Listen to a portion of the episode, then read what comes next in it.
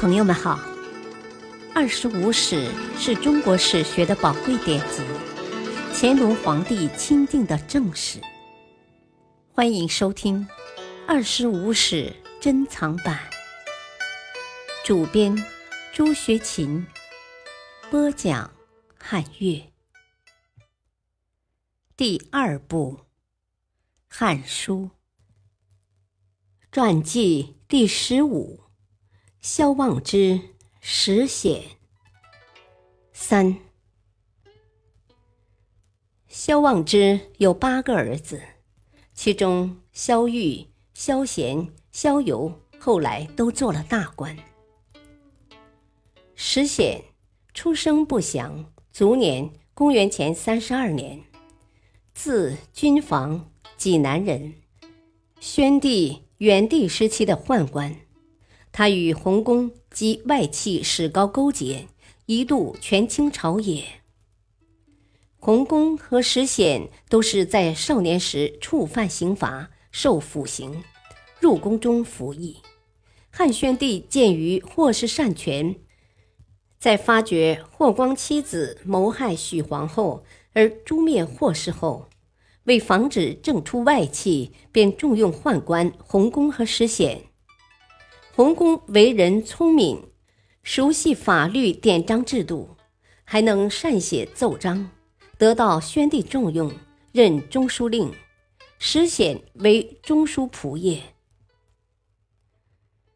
元帝即位后，洪公、石显和位居首辅但毫无才能的外戚大司马史高勾结为奸，典掌枢机，控制朝政。元帝师父时任光禄勋的萧望之和光禄大夫周堪以及宗室大臣谏大夫刘向曾多次上书劝元帝不要亲近小人，远离洪公、石显。元帝把这些奏章留中不发，不予处理。从此洪公、石显对萧望之等人恨之入骨，总想找机会报复，并且利用元帝昏庸，终于达到了目的，使萧望之饮鸩而死，周堪、刘向废为庶人。不久，洪公病死，石显代洪公为中书令，擅权更加剧了。同时，石显又与中书仆射劳良、少府五路冲聪等结成一伙，凡依附者皆得高官，显官要职均被这些人占据。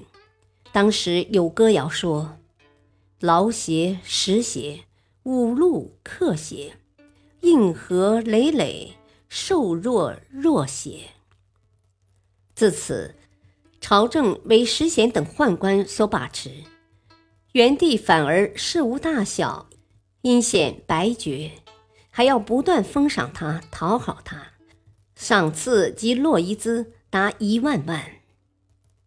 萧望之死后，元帝曾擢任周堪为光禄勋，结果又被石显调出京城，为河东太守，最后被迫害病死。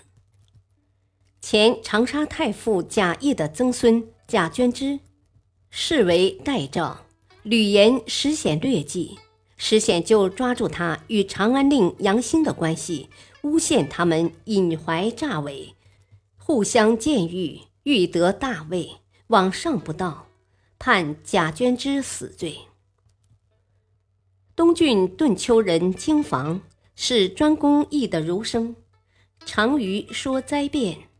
他见朝政为中书令石显把持，多次上书规劝元帝。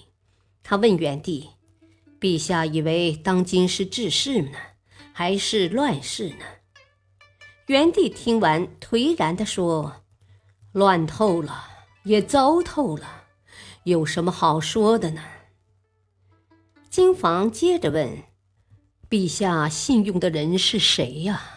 作为明主应该知道啊。”元帝答：“不知是谁，如果知道是谁，何必用他呢？”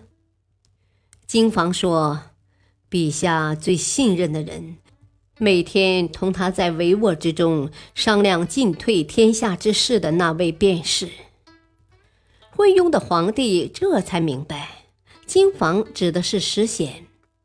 石显知道此事后，先借故把金房袭为魏郡太守，后又诬陷他与丘翁、张伯两人同谋，诽谤政治，挂误诸侯王，挂就是诽谤的意思，狡猾不道，一并弃市。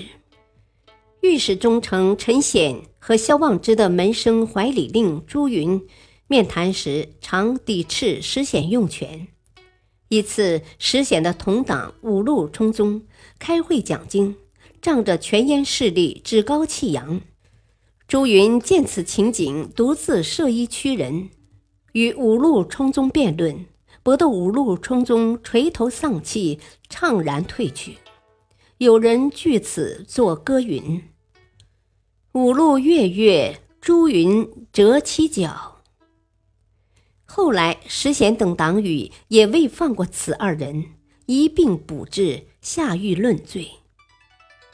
石显狡黠取宠，权倾朝野，为恃其权势，特向元帝密奏道：宫中有所蒸发，不论早晚，若夜间宫门早闭，不及成人，请陛下准令开门。元帝不知有诈，便即同意。石显得到元帝允承，往往深夜出入宫内，故意延迟，待至宫门已闭，他即传诏开门，并成惯例。他这样做，果然有人上告元帝，说石显狡诈开门。由于事先已得元帝同意，故元帝对此一概不理，而石显更得到重用。总之，在元帝统治的十一年中，实际是宦官石显把持朝政的时代。晋宁元年，公元前三十三年，四十三岁的元帝去世。成帝即位后不久，就将石显及其党羽劳良、陈顺罢官，后又令石显袭归故里。石显失势，忧闷不食，死于途中。与石显勾结的少府五路冲宗迁玄图太守，御史中丞伊嘉为雁门都尉。当时长安有歌谣曰：伊袭雁，路袭途，去老与臣十五谷。感谢收听，下期播讲传记第十六，汉哀帝。敬请收听，再会。